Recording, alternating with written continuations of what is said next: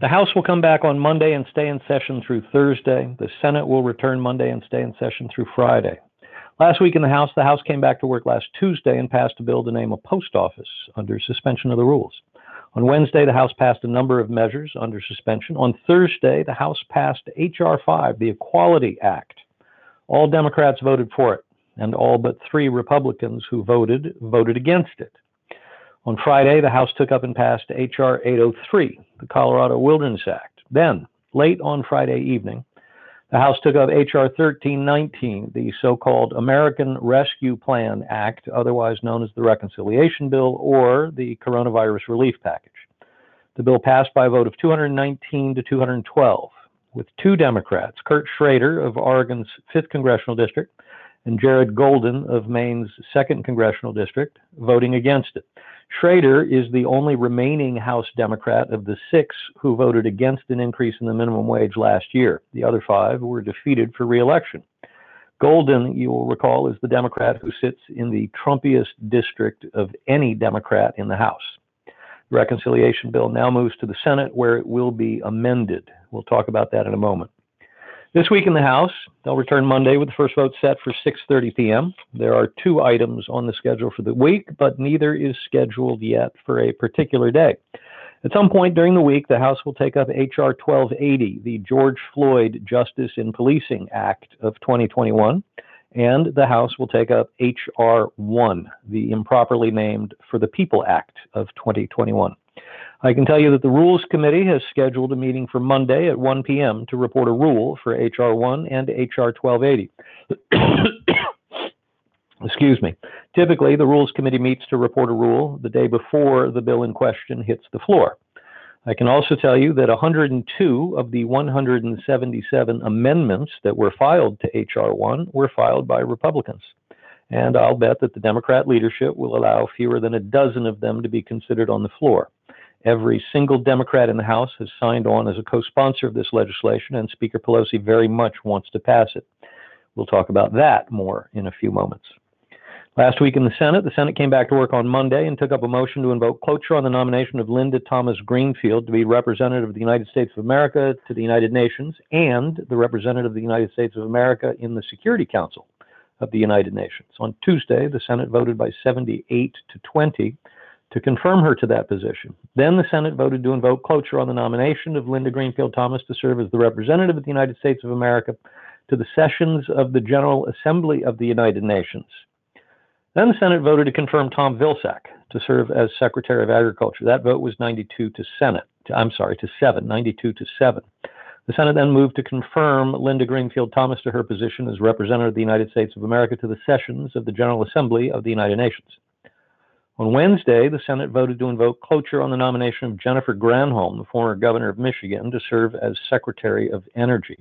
On Thursday, by a vote of 64 to 35, the Senate voted to confirm her to that position.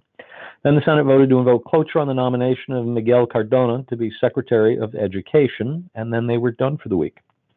This week in the Senate, they'll return tomorrow with the first vote set for 5:30 p.m. There will be two votes stacked up.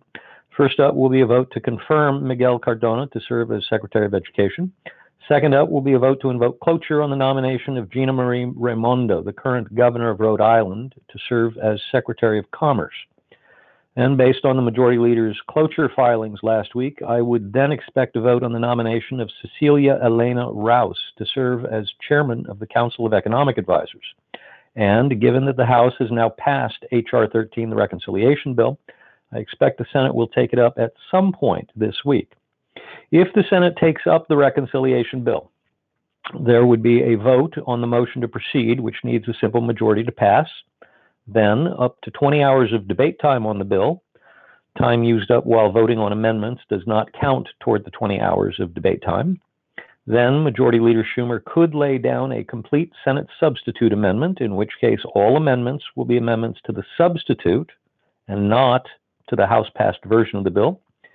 Debate on any amendment would be limited to two hours, equally divided. And then at the end of the 20 hours of debate, there will be another vote-a-rama, except that this time it won't last as long as the last one did a few weeks ago. Now to confirmations. If I were a betting man, I'd be betting that by week's end we'll be hearing about the withdrawal of Neera Tanden's nomination to serve as director of the Office of Management and Budget. Because Joe Manchin has announced he's opposed to her confirmation, and three of the four potential Republican votes for her, Susan Collins of Maine, Mitt Romney of Utah, and Chuck Grassley of Iowa, have announced they intend to vote against her. And that leaves just one potential Republican vote for her, and I just don't believe Lisa Murkowski of Alaska would jeopardize her own reelection next year by crossing party lines to do a favor for Neera Tanden. Two Senate committees postponed their planned Wednesday meetings to consider advancing the Tanden nomination. Both the Homeland Security and Governmental Affairs Committee and the Budget Committee had scheduled meetings to vote on her nomination, but they pulled back and have yet to reschedule. And why reschedule? Two weeks ago, President Biden nominated Shalanda Young who now serves as clerk and staff director for the House Appropriations Committee, to serve as deputy director of the Office of Management and Budget. And everybody on the Democrat side of the Hill seems to love her. So watch her get bumped up a grade. She'll get confirmed with 80 votes in the Senate. So Tanden is toast. Meanwhile, Senate Republicans appear to be settling on Xavier Becerra's nomination to serve as Secretary of Health and Human Services as their next target of opportunity in the confirmation wars. Last Monday, 11 Republican senators and 64 House Republicans sent a letter to President Biden asking him to withdraw Becerra's nomination. And on Thursday, a group of Republican senators held a press conference to highlight their opposition to Becerra. Stay tuned. Now to earmarks. Democrats are bringing them back, and the swamp is a little deeper this week than it was last week. The late Oklahoma Senator Tom Coburn said it best earmarks are the gateway drug to spending addiction. An earmark, for those who have forgotten, is, according to the Congressional Research Service, any congressionally directed spending, tax benefit, or tariff that would benefit an entity or a specific state, locality, or congressional district. Unquote. Earmarks, in other words, are individual spending projects tucked away into larger spending bills. By definition, they are special interest spending. They can be used by congressional leaders to bribe their members into doing things they otherwise wouldn't do, like, for instance, voting for massive spending bills. When I was first working in Washington back in the 1980s, it was a big deal if Ronald Reagan signed a spending bill with 100 earmarks in it. By the time George W. Bush was president, he was signing spending bills that had thousands of earmarks in them. In fiscal year 2005, the Republican controlled Congress included nearly 14,000 earmarks in its spending bills. Remember former Congressman Duke Cunningham, the former naval aviator who many believe was the model for Tom Cruise's character in Top Gun? He went to jail because he took bribes from lobbyists for inserting earmarks into spending bills. Remember lobbyist Jack Abramoff? He went to jail for working with members of Congress to insert earmarks into spending bills. Republicans banned the practice of earmarking funds when they took over the House in 2011. By 2017, some of them were rethinking their positions. And President Trump, who was not a veteran of the spending wars of previous decades, had no idea how helpful to good governance was the ban on earmarks and thought it might be a good idea to overturn the ban on earmarks and suggested they consider it. Paul Ryan, who had recently stepped in as Speaker to replace John Boehner, who, by the way, never once requested an earmark, shut down talk of restoring earmarks, and nothing more happened on that front while Republicans controlled the majority in the House. But now Democrats control both the House and the Senate, and they have the thinnest majorities in anyone's memory. Earmarks were the tools used by congressional leaders as the sweets to dangle, and they want them back. House Majority Leader Steny Hoyer recently promised his members that earmarks would come back on a bipartisan basis. That is, he assured his Democrat colleagues that spending hungry Republicans would join them in welcoming back earmarks. On Friday of last week, House Appropriations Committee Chairwoman Rosa DeLauro of Connecticut announced a proposal to restore what she called community project funding, otherwise known as earmarks. Under her proposal, earmarks would be capped at 1% of discretionary spending. That would be $140 million. I'm sorry. Uh, that would be, we'll have to figure that out. Um, earmarks would be capped at 1% of discretionary spending, and lawmakers would have to openly declare their requests for earmarked funding. No individual member could submit more than 10 project requests. All such requests would be posted online. No member or his family could have a financial stake in the project, and no for profit entities could be a recipient of an earmark. So here's the deal even though they're in the minority, congressional Republicans have the power to determine whether or not earmarks come back. How? Because earmarks get inserted into spending bills. And spending bills, whether we're talking about the 12 individual appropriations bills that Congress is supposed to use on an annual basis to fund the government, or the one or two big omnibus spending bills of the type we've seen for the last several years, they have to go through the Senate with 60 votes. That means there has to be GOP buy in in the Senate for any spending bill to pass. And that means that Senate Republican leader Mitch McConnell has the power, if he can unite his conference, to tell Senate Majority Leader Chuck Schumer and anyone else who's listening that earmarks are not coming back because no Republican will vote for any spending bill that has earmarks in it, and then be willing to engage in a shutdown showdown. Let the Democrats make the case to the public that they're shutting down the government because the Republicans will not allow the return of pork barrel spending. It's just that simple. If ever there were an issue to begin to once again show a difference between the two parties, this could be it. In the House, the members of the House Freedom Caucus are taking a hardline stand against the return of earmarks. The larger Republican Study Committee, chaired by Jim Banks of Indiana, plans to meet next week to consider the issue. Stay tuned.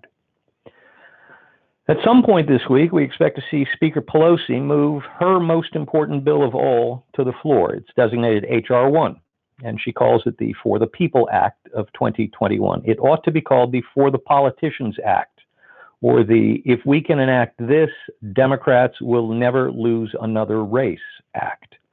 This bill would vastly restrict our rights in the arena of public policy debates and elections. This bill is an 800 page monstrosity, a collection of more than a dozen pieces of individual legislation, each of which would, on its own, make life more difficult for citizens trying to use their First Amendment rights to affect public policy or influence the outcome of elections. Rolled as they are into an omnibus bill, one could be forgiven for wondering if the real purpose of the legislation isn't to achieve and then ensure continued political dominance of our public policy sphere by liberal political actors. H.R. 1 would overturn more than two centuries worth of American public policy and political tradition and experience by centralizing election administration at the federal level. Rather than allow the states to administer their elections with procedures that take into account each state's unique political topography, the new legislation would mandate administration from the federal government with a one size fits all approach. Imagine Obamacare for elections and public policy arguments, and you've got the idea. Here's just a partial list of the horribles contained in this legislation. It creates welfare for politicians and forces taxpayers to fund candidates and ideas they oppose. Under H.R. 1, government money would flow to candidates for federal office on a 6 to 1 ratio for contributions up to $200. That is, for every $200 contribution raised, the candidate would be entitled to a check for $1,200 paid for by government funds. That means many taxpayers would be required to fund candidates who support policies they oppose. Thomas Jefferson said that to compel a man to furnish funds for the propagation of ideas he disbelieves and abhors is sinful and tyrannical. He was right. It's an incumbent protection scheme. Under H.R. 1, some candidates would be lured into engaging a Trojan horse. The legislation offers candidates for federal office a six to one match on contributions up to $200. So a $200 contribution magically becomes a $1,400 contribution. That must look very attractive to the kind of candidates who believe they'll have a hard time raising money. What they may not realize, though, is that in order to receive the matching funds, the candidate also must agree to limit his fundraising threshold to $1,000 per individual, rather than the current individual contribution limit of $5,600 per cycle. So some candidates will find it much easier to raise money, but because they've agreed to limit their ability to raise money, they won't be able to raise enough to win. The bill destroys state level voter verification efforts. Under H.R. 1, individuals would no longer be required to provide a government issued photographic voter identification card to prove who they are before they register to vote. And voters arriving at a polling place would no longer be required to show ID either. Instead, they could simply sign a piece of paper saying they are who they say they are. This provision would gut state level efforts to enhance election integrity.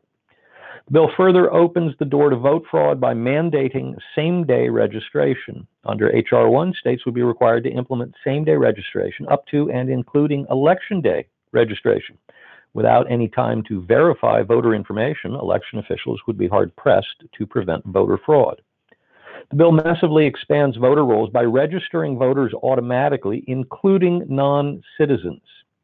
Under H.R. 1, states would be mandated to automatically register to vote every person, regardless of citizenship status, who enrolls in certain government programs. Visiting the Department of Motor Vehicles or signing up to receive welfare benefits could lead to automatic registration. Because certain government programs are not limited to citizens, this could lead to ineligible persons, such as illegal immigrants, automatically being added to voter rolls. The bill prohibits states from rejecting any voter application. Under H.R. 1, it would become a criminal act to refuse to accept a voter registration application, even if that application does not meet the necessary requirements. The bill prohibits challenges to voter eligibility. Under H.R. 1, it would also become a criminal act to challenge any registrant's eligibility to register or to vote. The bill federalizes and greatly expands the use of absentee mail in ballots. Under H.R. 1, all states would be required to allow registered voters to cast an absentee ballot by mail without providing a reason for doing so. And all states would be required to accept as valid and count mailed in ballots that are postmarked before or on election day, so long as they are received up to 10 days after the election. The bill provides for 16 and 17 year olds to vote. Under H.R. 1, 16 and 17 year olds would be allowed to register, even though they are not legally, legally allowed to vote until they reach the age of 18. Under the new law, though, because the new law makes it a crime to challenge any registrant's ability to register or to vote, those 16 and 17 year olds will be able to vote because we won't any longer be requiring proof of identification on election day. And even if a 16 or 17 year old were challenged, all he would have to do is sign a statement declaring that he's eligible to vote. The bill turns the Federal Election Commission from a bipartisan election watchdog into a partisan attack machine. Under current law, the Federal Election Commission is a bipartisan election law enforcement authority composed of three Republicans and three Democrats and a requirement of four votes to engage in any enforcement action. As a consequence, only enforcement actions that earn bipartisan support can be undertaken. Under H.R. 1, the FEC would be composed of two Republicans and two Democrats, with a fifth member, the chairman, to be selected by the president.